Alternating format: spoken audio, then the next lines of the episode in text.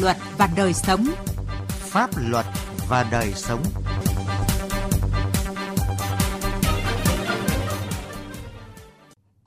Thưa quý vị và các bạn, chương trình Pháp luật và đời sống hôm nay có những nội dung chính sau. Vì sao cải tạo nhà trung cư cũ nát ở các đô thị vẫn y ạch? Tranh chấp tại các trung cư thương mại ngày càng gia tăng, hành lang pháp lý nào để hạn chế và giải quyết có hiệu quả các tranh chấp đó? Trước hết là những thông tin pháp luật đáng chú ý trong tuần.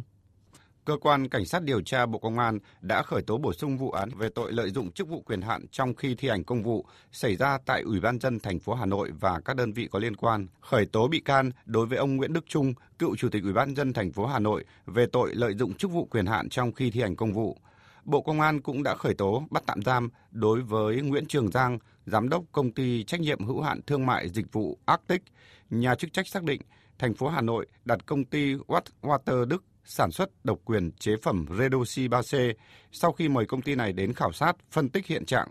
các hồ trên địa bàn. Tuy nhiên, thành phố Hà Nội không ký trực tiếp với công ty này mà thông qua công ty do Giang làm giám đốc gây thất thoát khoảng 41 tỷ đồng. Trước đó vào cuối tháng 8 năm 2020, ông Trung đã bị Tòa án Nhân dân thành phố Hà Nội tuyên phạt 5 năm tù về tội chiếm đoạt tài liệu bí mật nhà nước. Công an huyện Chư Sê, tỉnh Gia Lai vừa khởi tố vụ án bắt tạm giam nhóm 4 đối tượng gồm Nguyễn Minh Dũng, Nguyễn Thị Hoa Phượng, Lê Hồ Quốc Hoàn, đều thường trú tại tỉnh Gia Lai và Hoàng Văn Hiển, trú tại huyện Yên Thế, tỉnh Bắc Giang, về tội lừa đảo chiếm đoạt tài sản. Kết quả điều tra ban đầu xác định các bị can này đã có hành vi sử dụng thiết bị điện tử điều chỉnh trọng lượng cân khi mua cà phê nhân xô tại công ty Thanh Cao tại huyện Chư Sê với thủ đoạn đó, từ tháng 11 năm 2020 đến nay, các đối tượng đã chiếm đoạt của công ty Thanh Cao hơn 23 tấn cà phê nhân xô với trị giá hơn 738 triệu đồng.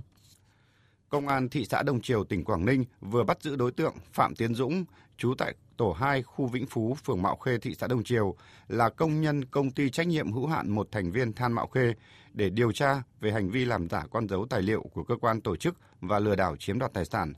đối tượng Dũng khai khi biết công an thị xã Đông Triều triển khai công tác cấp căn cước công dân gắn chip điện tử cho người dân nên đối tượng đã lập tài khoản Facebook cá nhân mang tên Nguyễn Lợi, đăng nội dung nhận làm căn cước công dân có gắn chip điện tử trong thời gian 10 ngày với số tiền là 800.000 đồng một căn cước công dân. Đến khi bị bắt giữ, Phạm Tiến Dũng đã thu nhận hồ sơ làm căn cước công dân gắn chip điện tử của 4 người. Pháp luật đồng hành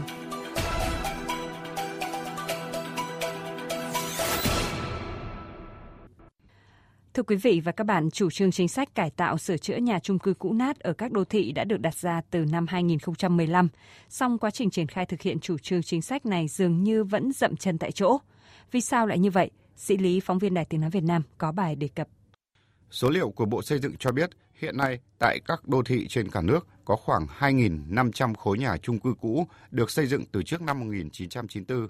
Trong đó, nhiều nhất là thành phố Hà Nội, 1.579 nhà, thành phố Hồ Chí Minh 570 nhà, thành phố Hải Phòng 205 nhà. Qua giả soát kiểm định an toàn chịu lực, hiện có 600 trên 2.500 nhà chung cư nguy hiểm, hư hỏng nặng, chất lượng cấp C, cấp D. Tại Hà Nội, địa phương có nhiều chung cư cũ nhất, chủ trương cải tạo, sửa chữa được khởi động từ năm 1999, nhưng sau hơn 20 năm, kết quả của chủ trương này cũng chỉ dừng lại ở những con số khiêm tốn, 11 trên 1.579 chung cư được cải tạo. Còn tại thành phố Hồ Chí Minh, số chung cư cũ được cải tạo xây mới cũng chỉ đạt chưa đầy 1% theo kế hoạch đề ra. Theo Bộ trưởng Bộ Xây dựng Phạm Hồng Hà, việc cải tạo chung cư cũ nát diễn ra ì ạch bởi cơ chế chính sách đưa ra chưa thực sự hấp dẫn nhà đầu tư, không đảm bảo hài hòa lợi ích của các bên. Vừa qua Hà Nội cũng rất, rất tích cực nhưng mà mới xử lý được 11 cái chung cư ấy và đang làm dự án 11 cái chung cư nữa. Hiện nay ý, là không phải chỉ Hà Nội mà tất cả các cái đô thị đều khó. Ở cái việc này nhận diện cái yêu cầu là đáp ứng cái quyền lợi hài hòa quyền lợi các bên rồi những khó khăn rõ hết cả tất cả không vướng cái gì cả chỉ vướng cơ chế chính sách mà nó từ luật đến nghị định các chuyên gia và nhà quản lý cho rằng việc chung cư cũ chậm được cải tạo, xây mới do vướng một số khó khăn về trình tự thủ tục đầu tư như đối với chung cư không phải cấp D phải có sự đồng thuận của 100% hộ dân. theo quy định của Luật Nhà ở năm 2014. Trước đó, Luật Nhà ở năm 2005 quy định tỷ lệ này là 2 phần 3, còn ít cơ chế ưu đãi nhà đầu tư, chưa phân cấp phân quyền nhiều cho các quận huyện trong việc đầu tư xây mới chung cư cũ, chưa có chính sách khuyến khích ưu đãi các doanh nghiệp tham gia nên thiếu nguồn lực tài chính. Nhiều hộ dân tại các chung cư cũ, nhất là những hộ dân ở tầng 1 có lợi thế kinh doanh và sử dụng diện tích đất lấn chiếm trái quy định của pháp luật, đưa ra nhiều đòi hỏi bất hợp lý nên không thể giải phóng được mặt bằng, dẫn đến dự án không triển khai được. Tất cả những nguyên nhân đó đều đúng, Tuy nhiên, một nguyên nhân khác quan trọng hơn đó là chủ đầu tư khi được giao cải tạo sửa chữa các chung cư đã không thực hiện đúng giao ước với chính quyền và người dân về chất lượng, thời gian, tiến độ hoàn thành công trình, làm người dân mất niềm tin. Ông Nguyễn Văn Thu, người dân ở nhà C8 Giảng Võ chia sẻ. Cái C7, cái B6 đây 6 7 năm nay rồi, có cái thì bây giờ móng còn chưa có. Thế dân người ta nhìn thấy người ta sợ quá cả thế này thì mình chắc là đi xuống lỗ chưa về nhà mới này. Ông Phạm Sĩ Liêm, Phó Chủ tịch Tổng hội Xây dựng Việt Nam nhận định, việc cải tạo xây dựng lại chung cư ở các thành phố lớn chưa nhận được sự đồng tình ủng hộ của người dân, tiến độ diễn ra chậm chạp vì chính sách và cách làm chưa đúng. Theo ông, việc cải tạo xây dựng chung cư là trách nhiệm của chính quyền và người dân, chủ sở hữu các căn hộ. Vậy mà chúng ta lại giao cho các doanh nghiệp làm thì khó mà đạt được yêu cầu. Các doanh nghiệp chỉ thực hiện các dự án ở những vị trí đắc địa, sinh lợi nhiều, dẫn ra thực tế một số dự án đã được hoàn thành tại Hà Nội như khu B14 Kim Liên, khu trung cư ngay mặt đường cạnh triển lãm Giảng Võ, còn các khu trung cư khác như Thành Công, một số nhà ở Kim Liên Trung Tự rồi Quỳnh Mai thì vẫn ỉ ạch. Bởi tại các dự án này ở các vị trí không thuận lợi, để có lợi nhuận, các doanh nghiệp hy vọng vào việc nâng chiều cao lên nhiều tầng nhưng lại gặp phải quy định giới hạn số tầng ở nội thành. Cái chủ trương này là tốt, là cần thì mình làm chứ không à, điều tra cái nguyện vọng của nhân dân. Chưa coi trọng cái quyền của những người sở hữu các tài sản tại nơi ấy. Người ta là bây giờ không phải là ở thuê như ngày xưa nữa mà bây giờ là chủ cái căn hộ của mình. Thế thì bây giờ là chúng ta cải tạo chung cư mà coi họ chỉ là một nạn nhân thôi. Mà người ta không được tham gia không có một cái quyền gì cả. Chỉ là đối tượng à, bị giải phóng mặt bằng. Trong khi đó chính tôi là chủ tài sản ở đây tại sao lại tôi không có một cái quyền gì tham gia vào cái việc này cả? Cải tạo không những là để tốt hơn mà có lợi hơn. Thế cái lợi ấy tôi không được hưởng. Thành phố thì được một khu đô thị mới đàng hoàng nhà kinh doanh thì kiếm được lãi còn tôi thì thế nào nhà nước là chủ thể chính để thực hiện xây dựng cải tạo chung cư cũ trong tất cả các khâu Chính quyền sau khi bàn bạc thỏa thuận với người dân có thể áp dụng xây dựng khu đô thị mới để chuyển người dân đến, tiến hành mua lại diện tích nhà cũ theo cơ chế thị trường có kiểm định giá của cơ quan chuyên môn để giải phóng mặt bằng. Sau đó, giao cho doanh nghiệp có năng lực thật sự thực hiện việc xây dựng, cải tạo nhằm đảm bảo hài hòa lợi ích của người dân, của doanh nghiệp và nhà nước. Có như vậy thì việc cải tạo các chung cư cũ nát ở các đô thị mới không dậm chân tại chỗ như hiện nay.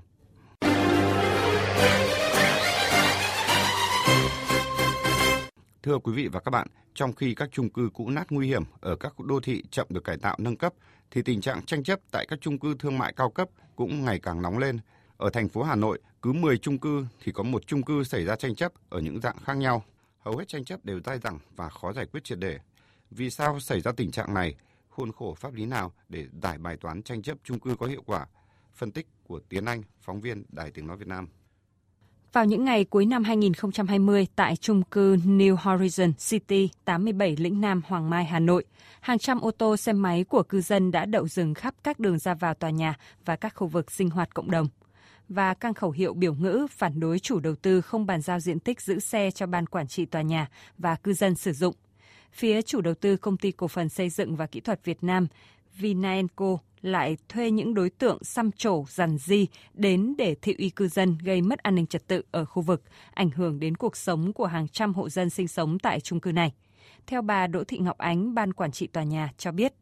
Sau khi là cầu cứu các ờ, cơ quan ban ngành về việc à, chủ đầu tư không chịu bàn giao quyền quản lý vận hành tầng hầm diện tích sở hữu chung cho ban quản trị. Theo hợp đồng mua bán chúng tôi chủ đầu tư thì trong đó chủ đầu sẽ phải đảm bảo đầy đủ chỗ để xe cho cư dân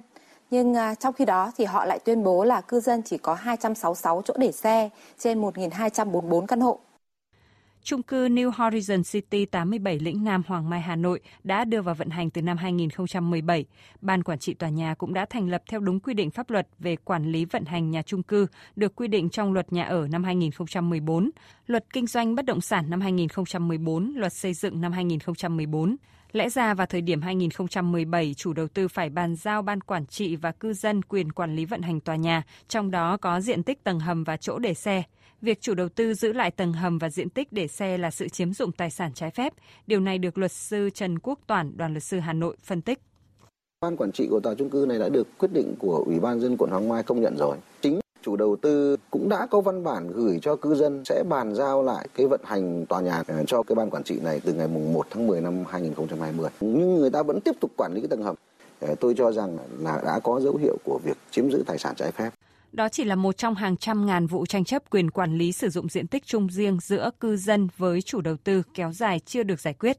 Trong năm 2020, tính trung bình cứ 10 chung cư thì có một chung cư đang xảy ra tranh chấp.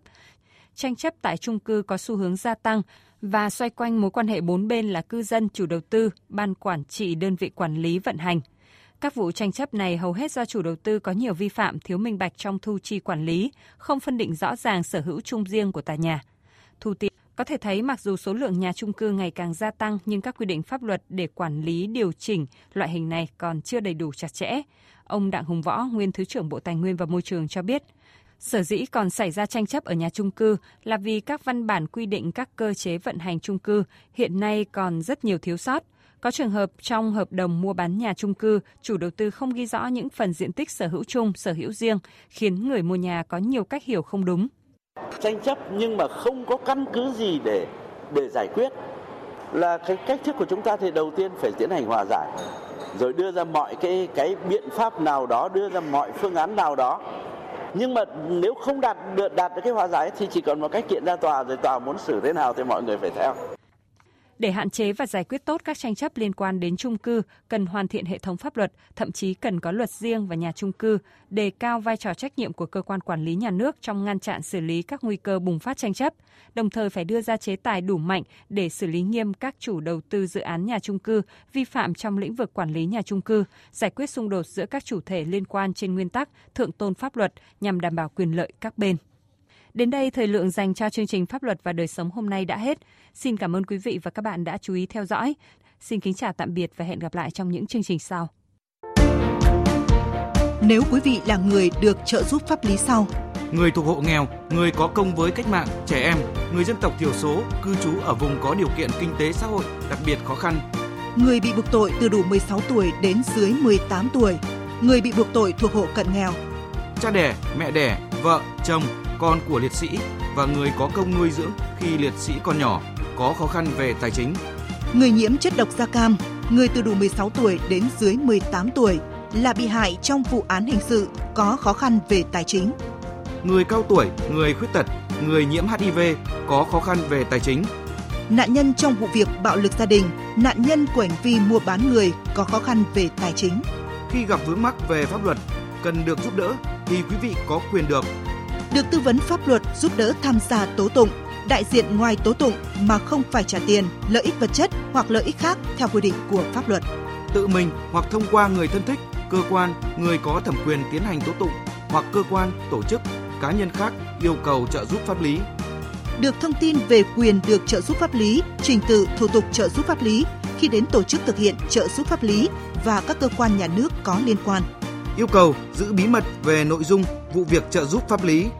lựa chọn một tổ chức thực hiện trợ giúp pháp lý và người thực hiện trợ giúp pháp lý tại địa phương trong danh sách được công bố, yêu cầu thay đổi người thực hiện trợ giúp pháp lý khi người đó thuộc một trong các trường hợp quy định của pháp luật. Thay đổi, rút yêu cầu trợ giúp pháp lý được bồi thường thiệt hại theo quy định của pháp luật. Khiếu nại, tố cáo về trợ giúp pháp lý theo quy định của luật trợ giúp pháp lý và quy định khác của pháp luật có liên quan. Khi quý vị gặp vướng mắc về pháp luật trừ lĩnh vực kinh doanh thương mại, hãy đến Trung tâm trợ giúp pháp lý nhà nước, nơi cư trú, tại 63 tỉnh thành phố trên cả nước để được giúp đỡ miễn phí. Hoặc hãy gọi về Cục trợ giúp pháp lý Bộ Tư pháp theo số điện thoại 024 62 73 9641 để được hướng dẫn cụ thể.